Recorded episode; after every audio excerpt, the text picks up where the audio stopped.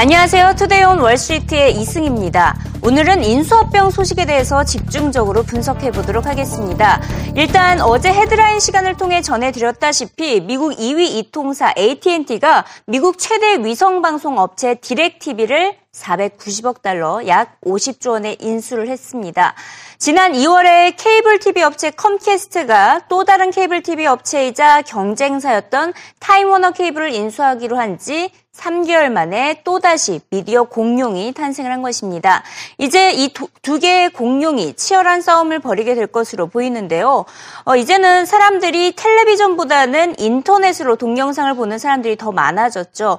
미디어 환경이 발 빠르게 변하고 있는 환경에서 미디어 업체들이 맞춰가야 하는 상황이 됐습니다. 그렇다면 이제는 누가 가입자를 더 많이 확보하고 있느냐가 관건이 되겠죠. 이용자를 비교를 해봤더니 AT&T가 디렉TV를 인수하면서 2,600만 가입 가구가 생겨났고요. 어, 기존의 컴캐스트와 어, 지금 타임워너 케이블에게는 3천만 가입 가구가 있습니다. 어, 규모적으로는 지금 컴캐스트가 앞서고 있지만 앞으로 서비스를 어떻게 펼치느냐 이를 계속 주목할 필요가 있겠는데요. 이렇게 미 디어 업체들의 대규모 인수합병 목적은 아무래도 광대역을 확보하기 위한 전략이라는 분석입니다. You know, I think the main thing that you're seeing here is that this is all about broadband. You know, we're living in a broadband world. When you talk about the Time Warner Comcast transaction, no one is talking about how many video households they have and how much better video service they can offer. It's all about what is the potential of broadband in this country, and then what can that bigger company do in terms of getting into a, a, a Wi-Fi footprint to provide wireless access to that broadband. I think when you think about DirecTV, they were missing a very important ingredient as you look out into the future of the whole media telecommunications tech space. They had no broadband. Uh, they've played with it down in Latin America, but in this country, they've had absolutely no broadband strategy. And I think that was becoming a bigger and bigger liability. So I think in many ways, this was DirecTV looking for a partner that could help them with their biggest deficiency. 예상했던 인수합병 소식이었기 때문에 해당 업체들의 주가는 오르지 않았습니다. 이제 AT&T는 미국 연방통신위원회의 승인만을 앞두고 있는데요. 하지만 연방통신위원회의 승인 절차 매우 까다롭습니다. 워낙 규모가 큰 업체들끼리 손을 잡았기 때문에 독과점으로 인식될 수 있기 때문인데요. 실제로 예전에 AT&T가 또 다른 이통사였던 T모바일을 인수하려고 했다가 FCC가 반독점 문제를 제시하면서 승인하지 않아 인수에 실패를 한 바가 있습니다. 있습니다. 하지만 이번 인수권은 1년 안에 심사가 무난히 마무리될 것으로 보이긴 합니다. 세 달 전에 먼저 합병에 나섰던 컴캐스트도 아직 승인을 받지 못한 상태이긴 한데요. 이로써 이번 AT&T 인수권은 더 복잡성만 키웠다는 지적이 나오고 있습니다.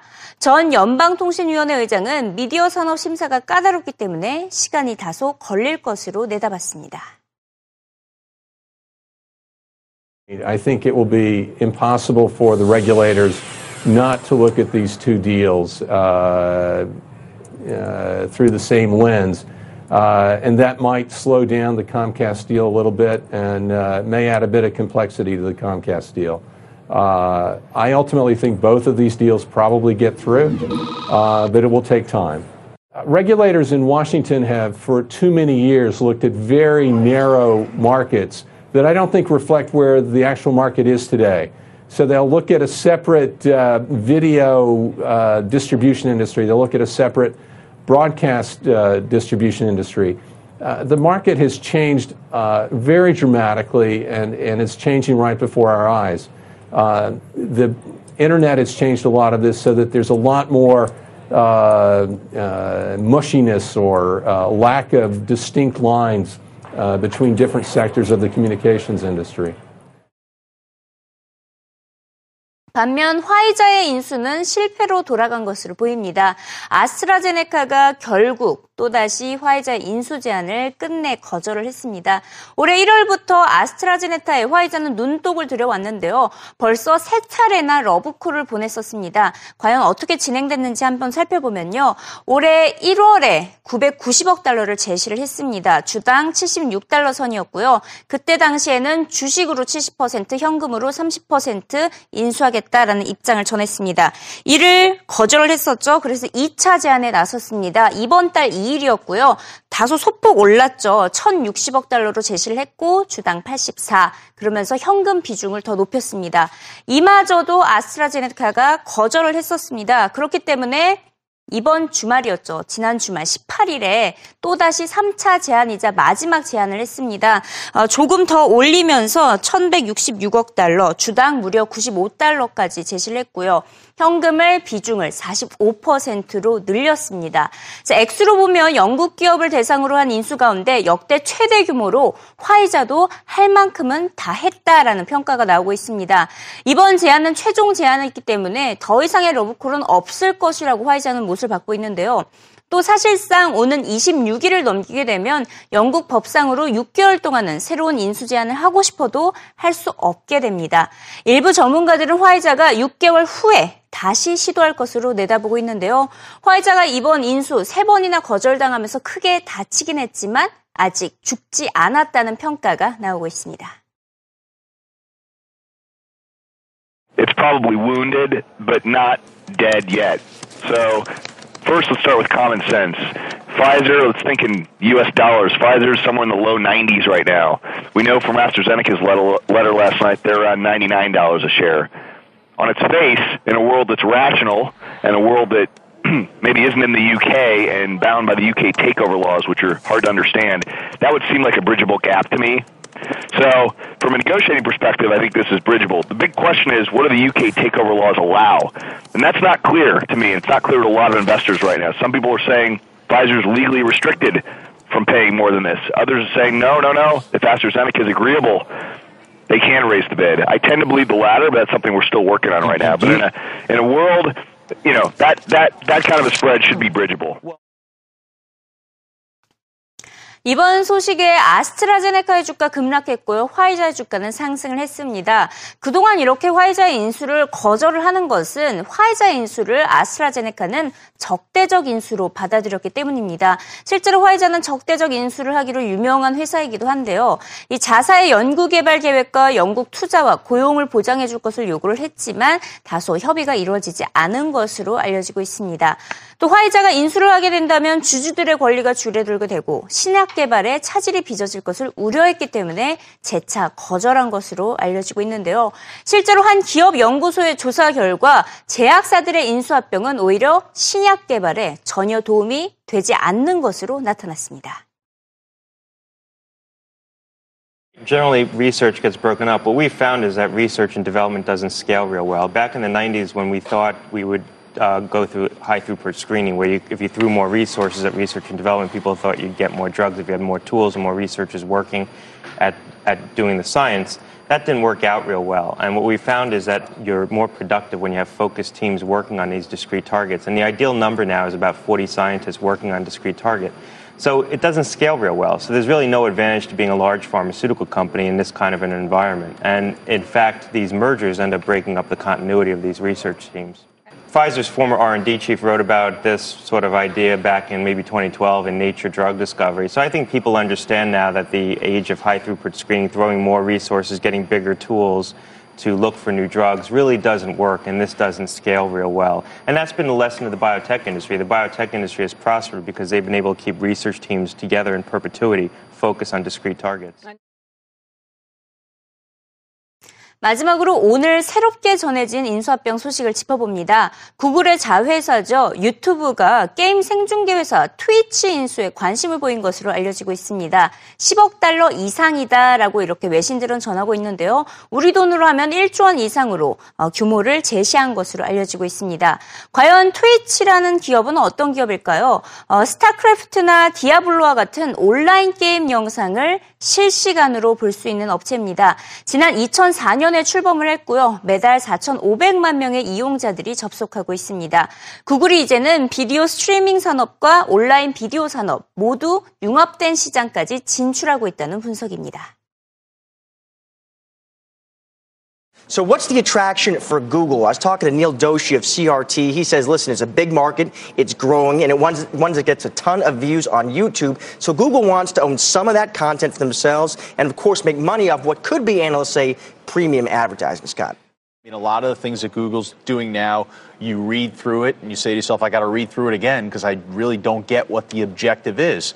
But I don't think it's damaging to the Google business model, the stock price itself. They seem to clearly always get the pass. They seem to have some sort of strategy. I don't know what it is. Maybe I'm ignorant maybe- to it. Does Twitch I'm not make any money? Did, did you say that? It's very scant on the financials, right? Private company. It's only been around for about three years. The growth, though, when you talk to guys like Pactor, is what impresses them. Already up to 45 million.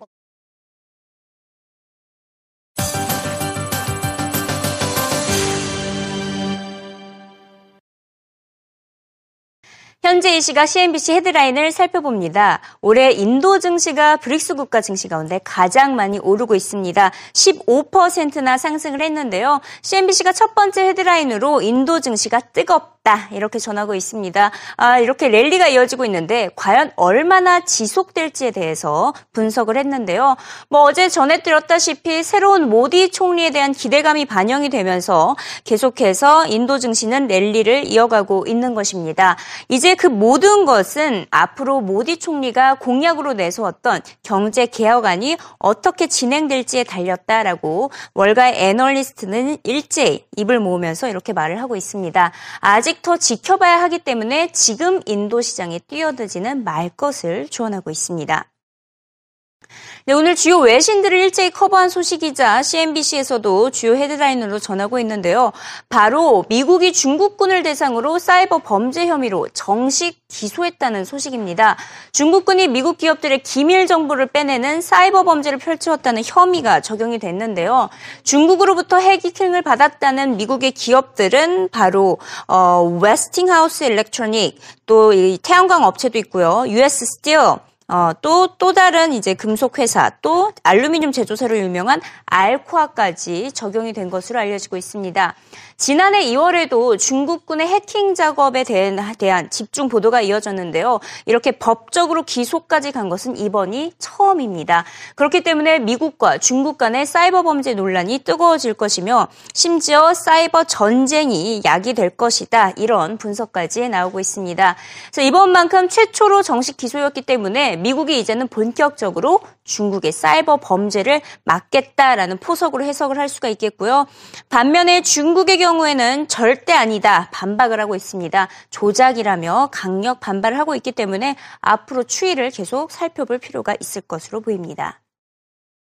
네, CNBC에서는 재밌는 흥미로운 분석 기사가 하나 제시됐습니다. 미국 경기가 회복되고 있지만 그 같은 신호가 전해지고 있지만 세계 경제를 중심으로 봤을 때 전혀 호재가 아니다. 이렇게 분석 결과가 나왔습니다. 한 전문가의 의견인데요. 영국 자산운용사 매니저입니다. 이 슈로저라는 인물이 미국 경기가 여름부터 급속도로 회복이 된다면 수출업체들이 타격을 받으면서 세계 경제의 성장 불균형이 야기될 것을 우려했습니다. 특히 미국 경제에 크게 의존하고 있는 국가들이 직격탄을 받을 것이다. 이렇게 말을 하면서 전 세계 생산 문제, 성장 문제 다 같이 한꺼번에 야기가 될 것으로 우려 했습니다. 이에 따라 심지어는 지난 2008년 이후에 잠시 찾아왔던 무역 위기가 재발할 수 있다고 경고했는데요. 이에 더해서 최근 미국에서는 달러화 약세 현상까지 이어지고 있습니다. 달러화 약세가 무역 위기를 더욱더 키울 것이다. 이렇게 경고성 메시지를 전하고 있습니다. 네, 최근 들어서 미국 경기 하지만 회복될 조짐을 제대로 보이지 않고 있습니다. 10년물 국채 금리가 계속해서 떨어지고 있는 모습을 보이고 있기 때문인데요. 그렇기 때문에 CNBC는 이번 주만큼은 10년물 국채 금리를 계속해서 주시하라고 보도를 했습니다. 장중한 때 또다시 2.50% 밑으로 떨어지면서 6개월 만에 최저치를 기록을 하기도 했습니다. 최근 계속 낮은 수준에 머물고 있는데요. 연준이 양적 완화 규모를 줄이고 있음에도 이렇게 계속 떨어지고 있다는 것은 그만큼 미국 경기가 아직 하강 국면이다라는 의미로 해석이 되고 있습니다. 월가에서는 미국 경제 성장세 둔화를 예고하는 신호로 받아들이면서 포트폴리오 재구성에 나서고 있고요. 어, 아트카신 어, UBS 이코노미스트는 지금 당분간 가장 중요한 지표, 방향성 지표는 바로 10년물 국채 금리가 될 것이다. 이렇게 말을 하기도 했습니다. 이에 따라 수익률이 높은 회사채 또는 배당금을 많이 주는 주식에 투자할 것을 조언하고 있습니다. If you look at the 10 year, uh, the fact that bond market is signaling slower growth, and I thought right. it was significant that last year we broke to new lows on the yields, even though we had no geopolitical headlines. The Ukraine was out of the news last week, and so it's interesting to see that the, the bond market is signaling slower growth. Well, there's no question that bonds will tell you something long term about growth, but they also tell you a lot about inflation. And I don't think it's impossible to have an environment where bonds are signaling you know, relatively low one to three percent inflation, uh, and at the same time, a good sturdy two to two and a half, even three percent economic activity. The stock market will follow, particularly at these valuations at 15, 16 times. Stocks will follow the, pos- the prospects for 3% uh, economic growth because that's high single digit earnings. And with low inflation, you need to add valuation to the market. You need to drive it towards 17, 18 times.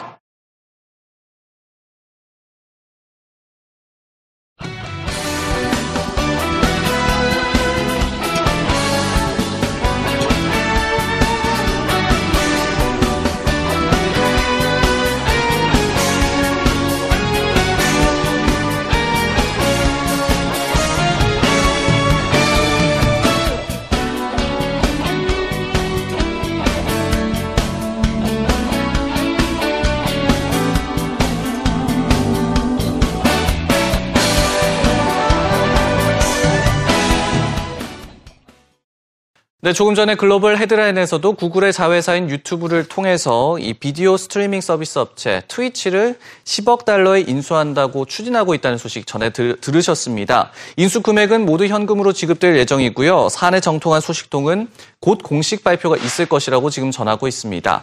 트위치는요, 2011년에 창립이 됐고 비디오 게이머들이 서로 영상을 업로드하고 또 공유하는 서비스가 되겠습니다. 매달 사용자가 4,500만 명이라도 만 명에 달한다고 하는데요. 구글은 또 이 개인 스마트폰을 업무용으로 쓸 수 있게 하는 이른바 BY 어, 분야 신생 벤처기업 디바이드를 인수한다는 뜻을 밝히기도 했습니다.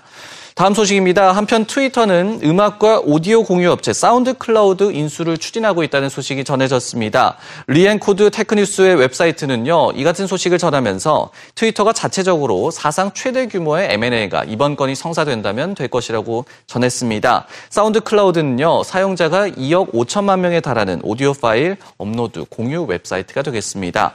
다음 소식입니다. 네트워크 업체 시스코가 데스크톱 신제품을 공개를 했습니다. DX70과 DX80으로 명명된 이 제품에서는요.